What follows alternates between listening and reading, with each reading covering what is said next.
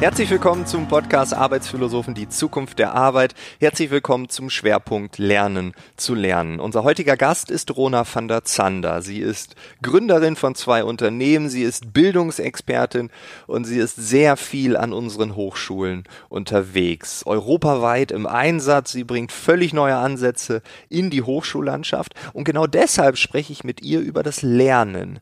Die Lehre das, was an den Universitäten passiert, das, was wir heute lernen sollten, weil wir es doch morgen so dringend brauchen. Mir hat das Gespräch sehr viel Spaß gemacht. Ich glaube, das kann man hören. Bevor das Gespräch losgeht, möchte ich noch kurz unseren heutigen Werbepartner vorstellen. Das ist nämlich Lecturio. Lecturio bietet ganzheitliche E-Learning-Lösungen für Unternehmen an. Es ist eine E-Learning-Plattform für Personalentwicklung und Weiterbildung. Es gibt insgesamt schon über 7000 Videokurse in HD. Ein Online-Kurs heißt davon Digitalisierung in Unternehmen. Und da komme ich jetzt auch irgendwie ins Spiel. Wir haben diesen Kurs nämlich gemeinsam entwickelt. Äh, ich stehe vor der Kamera, nicht immer, aber meistens. Und wir haben mit dem Thema von der Pike auf an Digitalisierung bespielen wollen. Wir möchten es Stück für Stück in die heutige Zeit führen. Für Angestellte wie für Führungskräfte. Es gibt da verschiedene Pfade bei der Produktion durfte ich auch feststellen, wie aufwendig ein Videodreh sein kann. Also dort stecken sehr, sehr, sehr viele Stunden Arbeit drin. Und wenn man sich den Teaser anschaut, dann weiß man auch, was ich meine. Es wurde alles nachvisualisiert. Das heißt, ich stand in einem weißen Studio, in einem White Room und äh, dann wurde im Nachgang alles nachvisualisiert in das Bild. Das heißt, ich konnte fehlerfrei sprechen. Wenn ich komisch stand, ging es nochmal von vorne los. Und äh, trotzdem erinnere ich mich sehr gerne an diese Zeit, an die vielen, vielen Drehtage. Und wenn du dich für das Produkt interessierst, wenn du sagst, ja, das könnte zu unserer Company passen, einfach in den Shownotes schauen. Dort ist alles verlinkt. Wenn du bei der Kontaktaufnahme Arbeitsphilosophen angibst, dann kannst du den Kurs auch ganz entspannt kostenlos testen. Jetzt geht's los mit dem Gespräch mit Rona van der Zander. Ich wünsche dir ganz viel Spaß. Audio ab.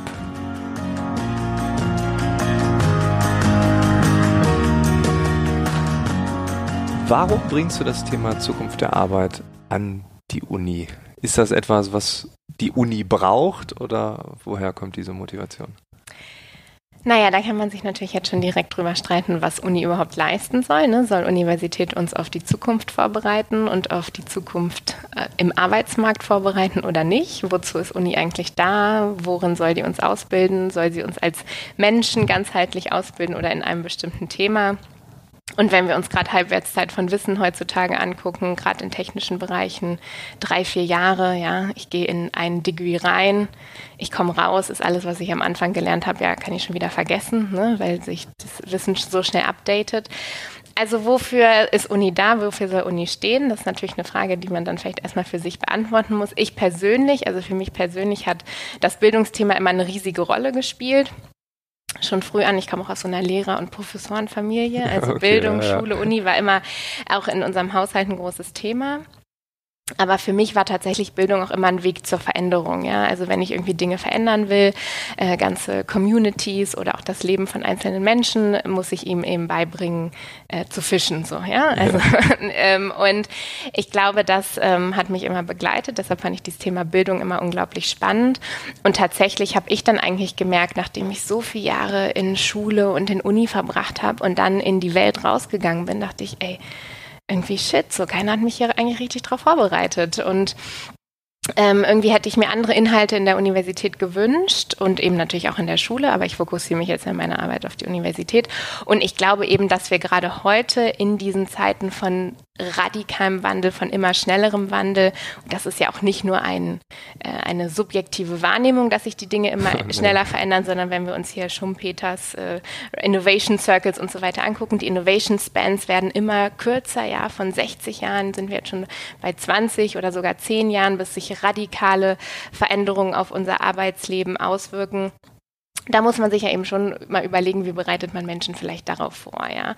Und ich glaube, dass viele Dinge, die wir eben gerade auch sehen, auch zum Beispiel im, im politischen Umfeld, sicherlich nicht nur darauf zurückzuführen sind, dass wir nicht auf dieses Leben richtig vorbereitet worden sind, aber eben vielleicht auch, ja, weil es ja auch unglaublich anstrengend und schwierig ist, wenn ich ständig umlernen und neu lernen muss. Und mein ganzes Schul- und Universitätsleben bin ich eigentlich auf etwas Konträres vorbereitet worden. Ja, ich bin nie darauf vorbereitet worden, mit schneller Veränderung und Flexibilität mhm. umzugehen, sondern genau mit dem Gegenteil. Mir hat mein Leben lang jemand erzählt, 45 Minuten lang, was ich denken muss, was ich tun soll.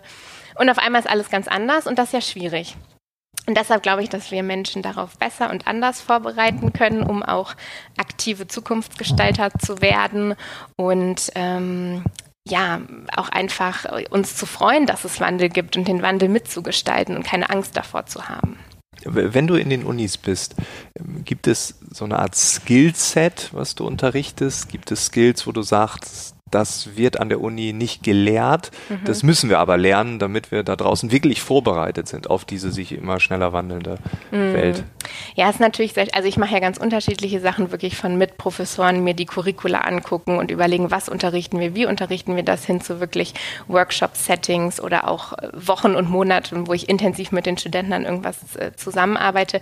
Grundsätzlich ist es natürlich super schwierig, weil man in die alte Welt reinkommt und versucht etwas von der neuen Welt zu erzählen, ja. Mhm. Und ähm, alleine, wenn ich in die Uniräume reinkomme, ja, und die, die Tische und die Stühle sind nicht unbedingt immer, aber oft noch am Boden festgeschraubt, so ungefähr. Ja, du kannst nicht mal die Tische und die Stühle verrücken, um irgendwie anders zu arbeiten der Beamer zeigt immer in eine Richtung an die Wand, ja, und es gibt so dieses frontale Setting ist so manif manif manifestiert, manifestiert, sag mal. Äh, manifestiert. Äh, Dankeschön, Dankeschön, genau.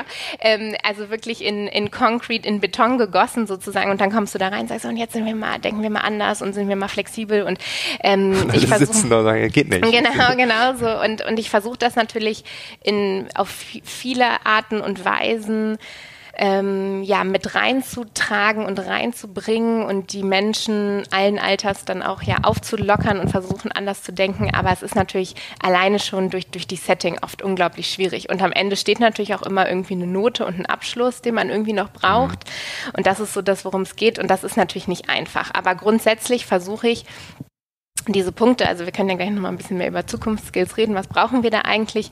Ähm, diese Fähigkeiten, von denen ich eben glaube oder von denen auch viele Researcher und Leute, die in dem Bereich unterwegs sind, ja auch glauben, dass sie in der Zukunft immer wichtiger werden, ähm, versuche ich natürlich in dem, was ich mit den Studenten mache, auch zu leben und umzusetzen. Aber das ist eben ja ganz oft gar nicht so einfach und gerade am Anfang werde ich natürlich oft angeguckt und gesagt, was will, was will die eigentlich von uns? So, ne? Warum? Diese Institution ja. gibt es seit acht 1800. Ja, ja, genau. genau. Ja, okay, das funktioniert. Wie, wie reagieren Professoren, wenn du ankommst und sagst, wir müssen doch alles vielleicht ein bisschen mal überdenken dürfen, zumindest, mm. um es vorsichtig zu formulieren? Ja, also ich meine, die Universität, und da gibt es natürlich auch verschiedenste Settings, verschiedenste Hochschulen und wie die aufgebaut sind, wie die arbeiten. Und ich bin ja auch in verschiedenen europäischen Ländern unterwegs, wo ich auch große Unterschiede nochmal sehe. Aber wenn wir erstmal nur in Deutschland bleiben und wirklich im universitären Setting, ist das natürlich auch da einfach also wie gesagt, da können wir zehn Podcasts aufnehmen, ne, weil natürlich auch unglaublich viel einfach da auch sehr schwierig ist. Ähm, Lehre zum Beispiel ist eigentlich was, was nicht wichtig ist, was nicht zählt, ja, sondern es ist viel wichtiger, dass du publizierst, ja, dass ja. du Förderungen ran schaffst, dass du Gelder ran schaffst, ja. Das heißt, auch Leute, die oft gern was an der Struktur verändern würden, sind ja auch in diesem Setting irgendwie gefangen. Mhm. Und das ist natürlich auch was, ne? Dieses Publizieren, äh, Vorlesung, also das Wort sagt ja auch schon so, jemand liest etwas vor, ja. Das ist ja äh, für mich schon so alte Welt, ja, ja. denn äh, ich kann es auch selbst lesen. Ja, genau. Und natürlich auch überhaupt diese Hierarchie. Ähm, und ich glaube, das ist für mich eigentlich das Grundlegendste, wenn wir darüber nachdenken, was sich verändert hat und das sehen natürlich, also wenn wir sagen, okay, sehen Professoren das, sehen die das in ihrem Setting? Ja, ich denke, dass viele das sehen, dass viele sich auch diese Fragen stellen. Was wollen wir in Zukunft? Wo wollen wir hin? Und als ich angefangen habe, so vor zwei Jahren mit meiner Beratung, haben super viel zu mir gesagt, Rona, das, das wird nie was, ne? da wirst du nur auf taube Ohren stoßen. So kann ich nicht sagen. Also ich habe im ersten Jahr ungefähr mit 15 Unis zusammengearbeitet, tolle Projekte gemacht und sehe auch, dass sich da wirklich was tut, dass sich, also ja, dass sich etwas verändert. Und für mich ist, also man kann das ja in allen möglichen Facetten auch diskutieren, was falsch läuft, was anders laufen muss. Für mich ist eben ein grundlegender Punkt, dieser Vorlesungspunkt, den wir gerade hatten, dass sich einfach Zugang zu Bildung so radikal verändert hat. Ja, und wenn mhm. ich da wieder so die ein, zwei Generationen zurückgucke, mein Großvater hatte drei Bücher zu Hause, eine Bibel, eine Enzyklopädie, eine und äh, ich glaube ein Englisch-Wörterbuch war das so. Ne? Das waren so die, die drei Hauptbücher. Da hatte man Zugang zu Informationen und es war eben wertvoll zur Schule zu gehen, es war wertvoll zur Uni zu gehen, um einfach Zugang zu Wissen zu erlangen. Es war ein mhm. unglaubliches Privileg. Und heute haben wir das ganze Wissen der Welt ja sozusagen in unserer Tasche. Ja. Und dann dreht sich das ja sogar in die andere Richtung, Fake News und Überfluss an Informationen und so weiter. Also wie gehen wir damit um? Wo beziehen wir auch Informationen her und so weiter. Und ich glaube, das ist halt so eine grundlegende Sache, die sich auch einfach so verändert hat, wenn wir uns da auch wieder die Hierarchie angucken. Ja, jemand ist vorne mhm. und weiß was, weil er publiziert hat, weil er geforscht hat, sicherlich. Aber auch da hat sich doch irgendwie was verschoben. Ne? Und ich glaube, das ist was, ähm, was auch total spannend ist. Ich finde es interessant, dass du sagst, dass man früher drei Bücher hatte und dass es dann schön war, in die Schule zu gehen und dort was zu lernen. Heute ist ja vielleicht eher genau andersrum. Also ich gehe in die Uni und höre es mir an und oh, langweilige mich oder langweile mich, weil ich habe es ja alles hier stehen. Also ich hm. muss ja hm. nicht hingehen. Hm. So ging es mir. Also ich bin selten hm. in eine Vorlesung gegangen, weil ich dachte, warum soll ich da hingehen? Das steht doch hier alles. Also ich habe das alles hier ausgedruckt liegen. Der liest es vor. Warum soll ich da hingehen und meine Zeit verplempern? Ich kann es in einer halben Stunde vielleicht sogar viel besser lernen, im System sogar relevanter, weil ich bestehe die Klausur wahrscheinlich also in einer viel mhm. kürzeren Zeit. Kann für ein anderes Fach lernen. Ähm, Aber was ja. war dann da für dich wichtig, wenn du hingegangen bist? Ich also. bin ja kaum hin, also, also eigentlich gar nicht. Das Wichtige war dann, dass ich die Anwesenheitspflichten erfülle, weil mhm. in bestimmten Kursen musste man unterschreiben. Sonst hätte ich den Kurs nicht bekommen. Aber gab es irgendeinen Austausch oder irgendwas? Also weil Lernen findet ja auch im Austausch statt oder in Gruppensettings. War, hast du da einen Wert drin gesehen an der Uni oder? Nein, nee. nein. Also ich fand äh, die Universitätszeit eher belastend mhm. als äh, irgendwie inspirierend. Mhm. Ähm, also ich habe ähm, ich finde es gut, dass ich die mhm. Uni bestanden mhm. habe, aber ich hatte weder Spaß äh, noch Freude, noch irgendwie äh, dieses Juhu, ich kann hier jetzt ganz tolle Dinge lernen. Es gab bestimmte Fächer, die haben mich interessiert. Mhm. Äh, da bin ich dann auch richtig tief reingegangen, aber in, äh, der Großteil hat mich einfach nur genervt. Und ich habe dieses System als völlig absurd yeah. empfunden, weil das, was abgeprüft wurde, konnte ich mir in einem mhm. Tag einfach in die Birne kloppen. Und, äh, und dann wieder vergessen. Genau, genau, genau. genau, aber da bist du schon so ein ja, schönes, wenn auch trauriges Beispiel eigentlich genau dafür, dass Leute einer Passion folgen und sich mit etwas auseinandersetzen, was sie eigentlich interessieren sollte und auch lernen, ist ja etwas, was äh, Endorphine freisetzt, was uns glücklich macht. Ja, wir sind programmiert, ja. dass uns Lernen Spaß macht. Wir stecken uns als Kinder alles in den Mund, weil wir verstehen wollen, weil wir lernen wollen. Wir sind wissbegierig. Wir fragen ständig warum und wieso und wollen alles verstehen. Und wie das dann eigentlich durch die System so abtrainiert wird, ja, ja, und zum Schluss irgendwie nur noch ja eine, äh, eine Last ist zu ertragen. Und ich habe vor ein paar Tagen was ganz Schönes gehört von einem, einem tollen, also einer tollen Lerninnovations, ja, Schule ist es nicht, ein Lernraum, den sie kreiert haben. Und die haben gesagt, ja, bei unseren Lernenden ist der Smile-Index ganz wichtig, ja. Also wir achten darauf, dass die hier lächelnd ankommen praktisch, dass sie den ganzen Tag über lächeln und lachen, dass sie lächelnd wieder gehen. Ja, ja, und ja. da habe ich gedacht, ja, was, ja, was für ein interessanter Indikator, so dass du wirklich siehst, dass die Menschen glücklich sind, wenn sie Zeit in deinem Setting, was auch immer, es ist jetzt Schule, Uni oder ein anderer Lernraum und Spaß an den, dem haben, was sie tun, ist natürlich auch nicht immer nur alles Spaß, das ist schon klar, aber dass es ja uns eigentlich glücklich machen soll und dass wir ja auch alle wissbegierig sind und es uns freut, wenn wir etwas Neues lernen und verstehen. Und wie schade das ist, wenn ja, wir das verlieren. Auf jeden Fall. Also ich kam ausgeschlafen an, mm. ziemlich äh, gähnend leer, äh, dann auch sehr mm. viel Kaffee getrunken. Nee, das war kein schöner, äh, kein schöner Ort für mich. Mm. Also auch heute noch, wenn ich dran denke, habe ich keine positiven mhm. Emotionen. Es hat auch Jahre gedauert, bis ich festgestellt habe, dass ich ja doch lernen kann. Mhm. Ich äh, weiß, ich hatte eine Veranstaltung, äh, habe einen Vortrag gehalten und äh, eine Diskussionsrunde und im Nachgang kam eine Frau auf mich zu und hat äh, mich gefragt, ja, Herr Eilers, wie schaffen Sie das denn alles, alles zu wissen? Mhm. Und ich so, ja, weiß ich nicht. Also okay. ich habe da mir gelesen, dann einen mhm. Podcast gehört, mir was bei YouTube, ich weiß nicht. Mhm. Und dann mhm. bin ich mit der Bahn nach Hause gefahren, das waren ein paar Stunden, da hat man ja Zeit drüber nachzudenken. Und dann habe ich so überlegt, sagte, ja, woher weiß ich denn das, was ich da erzählt habe? Mhm. Und dann ist mir aufgefallen, das muss ich ja gelernt haben, sonst ja. wüsste ich es ja nicht. Ja, ja. Und dann habe ich erst, und das hat schon ein paar Jahre gedauert, äh, um das zu, ey, ich lerne ja. ja Ohne mich aktiv jetzt an den Schreibtisch zu setzen und zu sagen, so, jetzt lerne ich sechs Stunden mhm. diese PowerPoint-Folien auseinander, mhm. äh, auswendig. Ähm, und dieses Verhältnis, das habe ich da erst äh, neu, äh, ja, neues Verständnis zu entwickelt mhm. im Endeffekt. Und das, ja. Ja, vielleicht ist das ja auch so eine Art äh, Future-Skill, mhm. dass man sich aus bestehende, ähm, aus bestehenden Systemen vielleicht ein bisschen herausziehen muss, um dort dann das zu tun, äh, was einen dann weiterbringt. Ja, und ich glaube auch, dass wir das immer mehr sehen werden. Also gerade was Unis auch angeht. Ähm, wie gesagt, groß, super großes Thema, super viel Facetten. Aber ich denke, ein großer Punkt ist natürlich auch, warum sind Menschen heute da, weil sie den Abschluss brauchen. Deshalb warst ja. du wahrscheinlich ja, auch noch da. Fall. Ne? Ich brauche einen Master, deine, sonst. Genau, hast du deine Anwesenheitslisten ausgefüllt, so brav. Und, ja. und dann ist natürlich die spannende Frage, wenn es jetzt also wenn wir den Abschluss nicht mehr bräuchten, würden wir dann noch hingehen. Ja. Und ähm, was sollte die Uni ja eigentlich sowieso leisten, außer nur, dass es um den Abschluss geht. Ne? Ja, das ist ja eigentlich das ganz anderes Konzept. Und ich glaube aber, dass da vielleicht auch durch, also es ist vielleicht ein bisschen Umkehrschluss, aber dass dadurch auch Veränderung bewirkt wird, weil wir immer mehr Unternehmen auch sehen, die sagen, hey, wir wollen den Abschluss gar nicht mehr, weil ihr sowieso nicht die Fähigkeiten mitbringt, die wir brauchen. Ja, gerade natürlich in der Tech, in der Tech-Branche. Die Unis reagieren gar nicht schnell genug auf die neuen Fähigkeiten, die wir brauchen.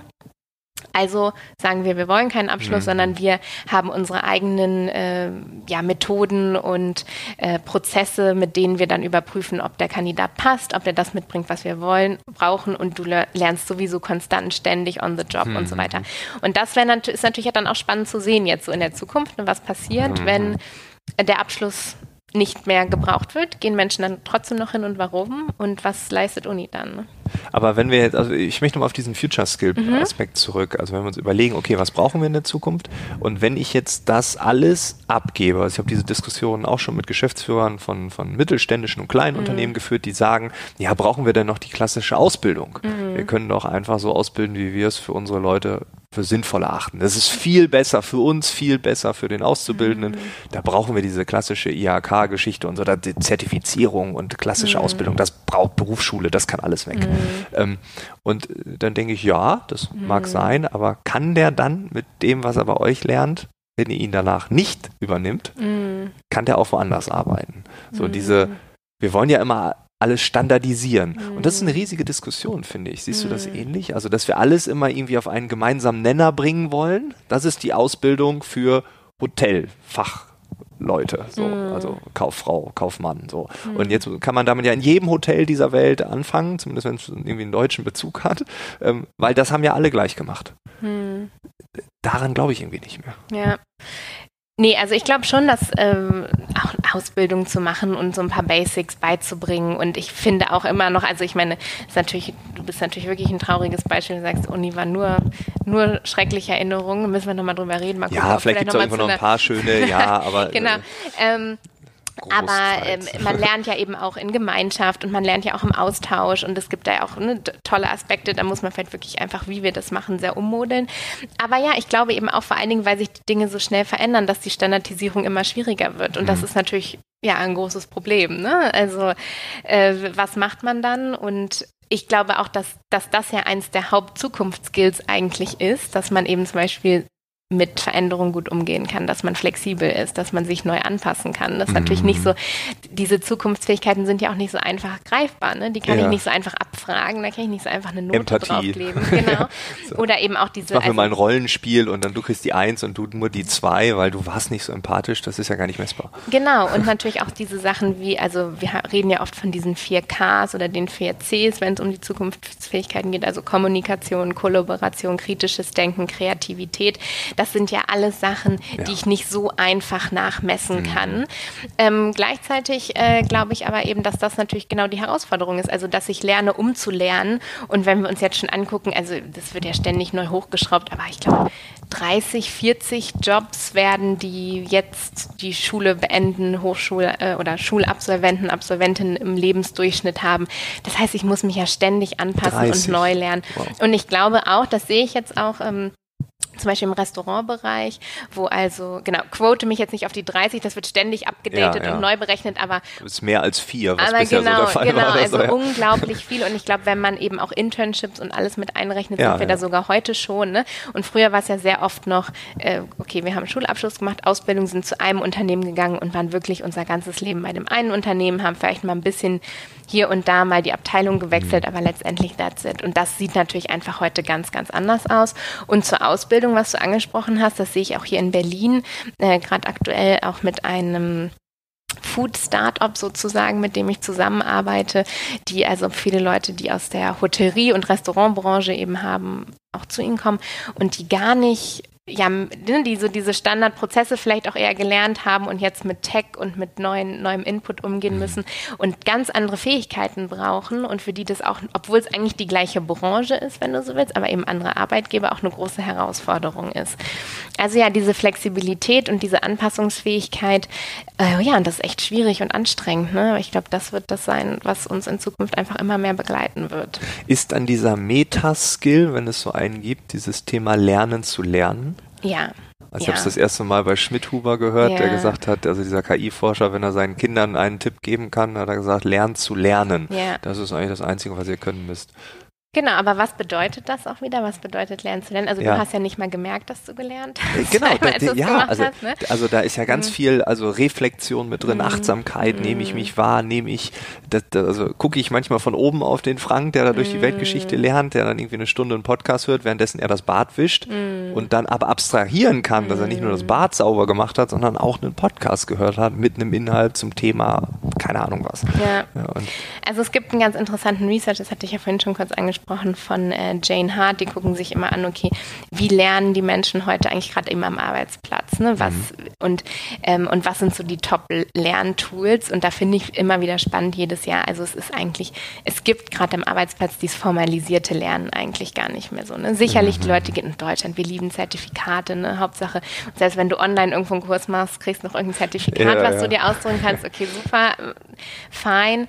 Ähm, also dieser Zertifikate-Wahnsinn ist, glaube ich, auch ein bisschen deutsches Phänomen aber es ist wirklich ganz wenig formalisiert. Also sicherlich machen die Leute auch mal Fortbildungen, äh, sicherlich gehen die vielleicht auch nochmal zurück an die Hochschule, machen irgendeinen Abschluss, aber wir sehen eigentlich, ne, die Leute lernen im Austausch, die lernen durch Feedback, die lernen unheimlich viel online und man kann das eigentlich so zusammenfassen. Also erstens Learning by Doing, ne? wir lernen on the job, wir lernen durch Erfahrung, dadurch, dass wir Tools benutzen, dass wir Sachen ausprobieren. Ähm, Sharing is caring, also wir teilen eben auch ne, mit anderen und wir treffen treffen uns in Gruppen und natürlich ähm, World Wide Web, ne? also online äh, durch alle möglichen verschiedenen Plattformen, kann ich gleich noch was zu sagen. Und das ist zum Beispiel sowas, also mein Beispiel auch Podcast, ne, als ich so meinen ersten Podcast vor Jahren, vielleicht das dachte ich, Bock einen Podcast zu machen, so was mache ich. Dann gehe ich natürlich nicht los und suche mir einen VHS-Kurs, wo ich irgendwie Podcasten lerne, sondern ich rede mit anderen. Also ich gucke Meetup-Gruppen, ja. ja, wo kann ich die Leute treffen, die das schon machen? Ich treffe die, okay, ich gucke online YouTube-Videos, gehe auf Webseiten, lese Blogs und dann Learning by Doing. Ich setze mich einfach hin, probiere das aus. Ne? Es funktioniert nicht. Ich fluche, ich gehe nochmal auf YouTube, ich gucke nochmal, ich gehe zum Meetup, ich sage, hey, so weit bin ich gekommen, hier ist mein Problem. Und dann lerne ich eine neue Fähigkeit und einen neuen Skill. Und das ist jetzt vielleicht so das private Podcast-Beispiel, aber das lernen wir sehen wir natürlich überall eben auch im, im Arbeitsbereich. Und wenn wir uns so angucken, was sind so die Top-Tools for Learning, unter den Top 10 ist immer äh, YouTube, LinkedIn. Ich lerne super viel auch auf LinkedIn ja. tatsächlich. Ne? Äh, natürlich Wikipedia, Online-Ressourcen. Das ist auch das, wo wir heute lernen, wo wir uns austauschen, mhm. wo wir Wissen herbeziehen. Und es ist eben nicht mehr in engen Korsetts so eingepresst. Ne? Und das muss man natürlich auch erstmal realisieren, dass man tatsächlich etwas lernen. Und da auch einen Spaß dran finden ne? und auch ähm, die Freude vielleicht sogar wieder entdecken, wenn einem das vorher so ein bisschen ausgetrieben wurde. Ne? Ja, auf jeden Fall. Ich habe es als privates Beispiel auch. Ich war früher ein ziemlicher Geschichtsmuffel. Mhm. Ähm, und äh, dann ist mir aber aufgefallen, wenn ich äh, reise, Komischerweise habe ich ein großes Interesse mhm. an der mhm. Geschichte dieses Landes, dieser mhm. Stadt, keine Ahnung was. Ich habe es in der letzten ähm, oder in den letzten Wochen schon mehrfach gesagt, also über Asien, als wir über Israel gesprochen haben, ähm, da war das immer so, sobald ich vor Ort war, musste ich wissen, wieso, mhm. weshalb, warum gab es diesen Völkermord, mhm. warum gab es diesen Krieg, warum gibt es diese Mauer, dieser Grenze, diesen Konflikt. Und ähm, dann hat Lernen ja etwas ganz Spielerisches, mhm. dieses Leichte. Dann würde ich aber auch nie im Leben sagen, ich lerne jetzt, mhm. sondern ich gehe einfach nur meinem neugierigen Trieb nach. Also ich, ich lasse mhm. mich leiten von irgendwas, was mich jetzt irgendwie antriggert. Und glaubst du, das kann die Uni irgendwann mal leisten? Also ich glaube schon, dass es Settings gibt, wo also Learn Life in Barcelona ist immer so mein Beispiel, das sind auch die, die von diesem Smile-Index geredet haben, ne, die mhm. wirklich einen ähm, Ort kreiert haben. Das kann man, können wir vielleicht auch in den Show Notes verlinken, man kann da mal drauf gucken ist wirklich, also ich weiß gar nicht so, wie ich das beschreiben soll. Coworking Space für Schüler klingt äh, vielleicht auch ein bisschen noch abstrakt, aber tatsächlich ist es so, dass es ein Platz ist, an dem man seinen Interessen folgen kann, an denen man Dinge ausprobieren kann, an denen man über Sachen lernen kann, die man spannend findet, wo auch immer mal wieder Leute reinkommen, die Inputs geben. Also ich habe vor zwei, drei Tagen äh, online gesehen, dass sie jemanden hatten, der dann mit ihnen ähm, handgemachte Pasta gemacht hat. Ja, also der auch jemand, der auch ja. kommt und irgendwie seinen besonderen Skill teilt, um auch Input von außen zu geben.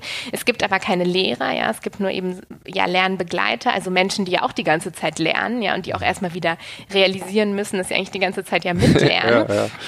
Und ähm, die schon einen tollen Kontext geschaffen haben, wo Neugierde angetriggert wird, wo auch natürlich Input durchaus kommt, um ja auch auf neue Ideen die, die, die jungen Menschen zu bringen oder so, aber wo die Menschen und die, die jungen Menschen eben wirklich ganz viel davon geleitet sind, was sie selber spannend finden, was sie machen. Es gibt keine Stundenpläne, es gibt keine Noten, es gibt dieses ganze starre Setting nicht. Ne? Und äh, tatsächlich, was Unis angeht, sehe ich auch schon einige innovative Ansätze, die tolle Sachen ausprobieren. Also auch ähm, eben näher dran an der Wirtschaft oder mit Startups kollaborieren, die auch keine Noten mehr geben, die nur Peer-Feedback machen und solche Sachen, also die neue Sachen ausprobieren. Aber ja, vieles ist doch, und natürlich auch gerade wenn Menschen aus diesem Kontext kommen, von vielen Jahren, dieses, dieses formalisierte Lernen und standardisiert und enges Korsett gepresst, ähm, ja doch auch schwierig ist, das umzuändern vielleicht. Ne? Ja. Was wäre für dich so die ideale Uni? Wäre das wirklich so ein völlig freier Raum, so wie wir früher dann in die Bibliotheken vielleicht gegangen hm. wären, um nur dort zu lesen. Mhm. Ähm, gibt es so, so eine Vision, die du da hast? Ja, also ich glaube, so dieses Humboldtsche Ideal, das hattest du ja auch schon mal angesprochen, mhm. ne? also dass wir uns ausbilden als Menschen, dass wir auch wirklich, also ich war jetzt wieder an der Uni vor ein paar Tagen und dann äh, haben, den stellen die sich immer alle vor und ich versuche schon das aufzulockern und ich stelle ein paar lustige Fragen und so weiter. Also ich mache mein, meine Intro, versuche ich auch immer ein bisschen aufzulockern, aber dann geht es natürlich auch mal darum, okay, was studieren die, was machen die, wo wollen die hin? Und dann kam also zwei, dreimal, dass jemand gesagt hat, ja, aber also meiner Passion zu folgen, dafür habe ich hier keine Zeit. Ne? Ich mache Wirtschaft, aber eigentlich, ich liebe es, äh, Songs zu schreiben, Musik zu machen und so. Das ist eigentlich das, wo mein Herz ist. Und einer hat gesagt, ja, ich studiere jetzt äh, Wirtschaft, aber eigentlich will ich Philosoph werden, finde Philosophie viel spannender. Da und das du den Podcast Arbeitsphilosoph. Ja, genau, genau, richtig, da kommt das zusammen, genau. Und das ist aber genau, ich glaube, das ist diese, diese Herausforderung, ja. Mhm. Wir haben Menschen, die haben Passionen, die wollen Dinge machen, die sind aber irgendwie im Setting, wo sie dem eigentlich nicht folgen können. Vielleicht auch, ne, die kann natürlich ein bisschen Kapitalismuskritik, warum machst du jetzt Wirtschaft, weil kannst du damit vielleicht mehr Geld verdienen, I don't know, aber wie schaffen wir einen Ort und ein Setting, wo Menschen eben auch wirklich ihren Passionen folgen können. Und ich glaube eben, dieses auch rauszufinden, wer bin ich eigentlich und was kann ich gut und worauf habe ich Lust. Ich glaube, das ist so essentiell für die Zukunft, weil auch wenn sich alles andere drumherum verändert, ist das was, wo man immer wieder drauf zurückkommen kann und wo man vielleicht auch immer wieder drauf zurückkommen muss in diesem stetigen Wandel.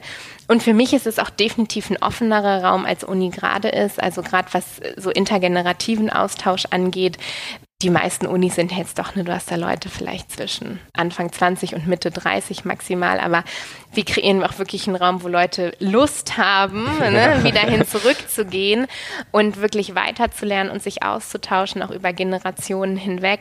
Ähm, das ist, glaube ich, ganz, ganz wichtig und das brauchen wir viel, viel mehr in der Zukunft. werde ich nochmal an eine Uni gehen? Nicht als Lehrender, sondern mm. als Lernender? Als Lehrender wäre vielleicht auch eine super interessante Erfahrung für dich, äh, ja. äh, gerade wenn du es nicht so cool war. Also ich habe tatsächlich auch, also für mich hat Uni und Schule immer sehr gut funktioniert, muss man dazu sagen. Also ich war immer eine super Schülerin und so, vielleicht auch aus diesem Lehrerprofessoren. Ich wusste immer, wie man das Spiel mhm. spielt.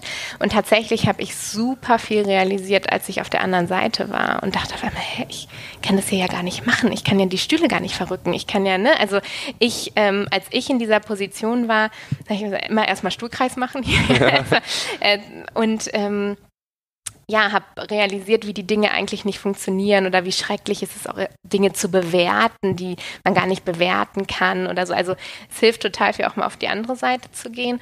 Und ja, hoffentlich tut sich auch ganz viel im Hochschulbereich und es werden sich tolle neue Unis oder Ableger oder Departments da entwickeln, wo du auch, wo du sagst, boah, das ist so toll, da hätte ich richtig Lust, mal wieder hin zurückzugehen. Da muss ich nochmal ein bisschen wieder Student werden. Das ja, wäre eine ich, schöne Vision. Ja, ja, das, also ich denke das sogar wirklich manchmal. Mm. Gibt manchmal ähm, Themen, Cybersecurity mm. zum Beispiel, das finde ich total geil. Das, das mm. ist dann so ein Feld, das poppt so auf. Ne? Ich bin dann, ich habe jetzt irgendwie drei Kongresse gehabt, wovor mir ein Cyber-Experte mm. war und ähm, das fasziniert mich so. Und dann denke ich, oh, da will ich tiefer eintauchen. Dann hole ich mir schon mal die Handynummer von denen und dann, wenn ich mal Fragen habe, oder ein Trojaner. Und dann, ähm, äh, und dann, dann denke ich so, ja, wie cool wäre das denn, das nochmal zu studieren? Und dann ja. habe ich wieder die Zeit von früher im Kopf und dann denke ich so, boah, nee, auf gar keinen Fall.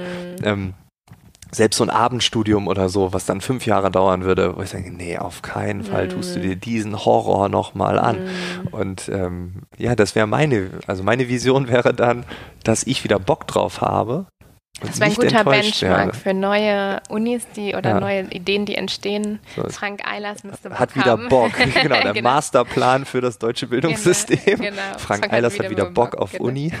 Ja, ähm, aber könnte ich man glaube, ja mal vorschlagen. genau, aber ich glaube, es gibt auch schon äh, durchaus spannende neue Konzepte und Ideen. Die Frage ist natürlich immer, muss am mhm. Ende ein Abschluss stehen, der irgendwo anerkannt ist? Ne? Also das sind ja, ja der wäre mir ja egal. Genau, genau, aber es sind natürlich auch immer, ne, wenn sich diese neuen Dinge entwickeln, ja diese alte Welt, Constraints mhm. und die, die da einfach mit reinspielen. Aber ähm, ich glaube auch gerade im Online-Bereich und so gibt es schon viele coole neue Ideen auch, ne? Und Dinge, die man auch online machen kann. Dann trifft man sich mal online, offline zum Austausch und so. Also ich glaube, es bewegt sich schon viel, aber es ist auch noch ein langer Weg. Ne? Spotify sei Dank, wir haben viele junge Hörer dazu ja, bekommen. Spotify hat eine Technologie auch an junge Menschen geöffnet, mhm. quasi. Nein, Quatsch. Äh, also der Podcast hatte immer so Hörer 30 bis 45. Mhm. Jetzt haben wir auch sehr viele Hörer, die äh, auch unter 25 sind. Also mhm. viele auch wahrscheinlich, die an der Uni sind. Mhm. Ähm, wenn die jetzt so in meinem Status sind oder vielleicht gar nicht wissen oder vielleicht nochmal umschwenken sollen, was würdest du so jungen Leuten empfehlen, die noch lernen wollen, die noch mhm. Lust haben, sich vielleicht gerade erfinden? Ja, keine einfache Frage. Mal einen Workshop mit mir machen zur Lebensdesign, mal rausfinden, was man so Cooles mit, mit seinem Leben machen kann. Nee, ich glaube tatsächlich auch sich wirklich mal umgucken in verschiedenen Ländern, in verschiedenen Bereichen, was es so für tolle Formate gibt. Also es gibt ja auch schon ganz spannende neue Ideen, ne, wenn, man, wenn man sich so Unis anguckt. Ähm, und umschwenken, also du meinst, wenn man jetzt denkt, ach, das war doch nicht das Richtige. Ja, Jura war nicht meins, eigentlich bin ich Songwriter. Ja, ja also ich glaube, dass unglaublich viel Wert in diesen äh, Passion liegt und eben auch ja zum Beispiel in Kreativität und so weiter. Und dass mhm. wir, also in Deutschland, wir haben halt auch echt so ein Problem damit, mit diesen transferable Skills. Ne? Ich glaube, wir sehen oft gar nicht, wie eben Dinge, also wir haben jetzt so ein, ein Lebenslauf, ein, schon am besten im Abi sich festgelegt auf bestimmte Leistungskurse, das dann studiert und dann da irgendwie so, ne, findet man seinen Weg und kommt auch nicht mehr vom Weg ab. Und man mhm. kann halt auch als Mensch nur eine Sache. Und das die, die Realität sieht natürlich heute schon ganz anders aus. Ne? Und ich glaube, da dann auch wirklich mal zu gucken, okay, was sind denn meine Passionen, worin bin ich denn gut, was gibt es da vielleicht für transferable Skills äh, und was, ja, was könnte ich da draus machen? Und auch auf jeden Fall, ich denke, auch wenn man unglücklich ist mit dem Studium und so, wenn man jung ist, sieht es dann immer aus wie das Ende der Welt, wenn man da jetzt nochmal umschwenken würde und so. Aber wenn man 90 Jahre alt wird, guckt man zurück und denkt, ach ne, diese ein, zwei Jahre. Ähm, ich glaube, man äh, ja so ein bisschen gelass mit Gelassenheit auch an die Dinge rangehen. Das ist natürlich einfacher gesagt als getan, wenn man so jung ist. Aber ähm, ja, Dinge ausprobieren, rausgehen und auch einfach mal machen, mal anfangen, anfangen, auch bevor man denkt, dass man vielleicht bereit für irgendwas ist und was ausprobieren. Wär, aber es ist jetzt schwierig, das zu verallgemeinern, natürlich, ja. ne? je nachdem, wo man steht und was man macht. Ähm, aber ja, auch wirklich an Unis immer, also ich habe mir damals auch, als ich nicht wusste, was ich studiere, ich bin zu super vielen Unis gereist, habe mich in Vorlesungen reingesetzt, habe mir Fachschaften angeguckt, also mal hingehen und wirklich angucken, nicht nur online, nicht nur die Website besuchen, sondern wirklich in Person ja. sich auch mal Dinge angucken angucken. Ähm, ich glaube, da kriegt man oft auch noch mal einen besseren Eindruck, ob das das Richtige für einen ist oder nicht. Cool. Vielen Dank. Bitteschön.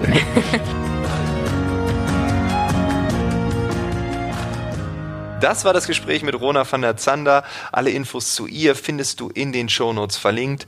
Ich wünsche dir eine tolle Woche. Wir hören uns am nächsten Mittwoch wieder. Bis dahin, alles Gute. Ciao, ciao.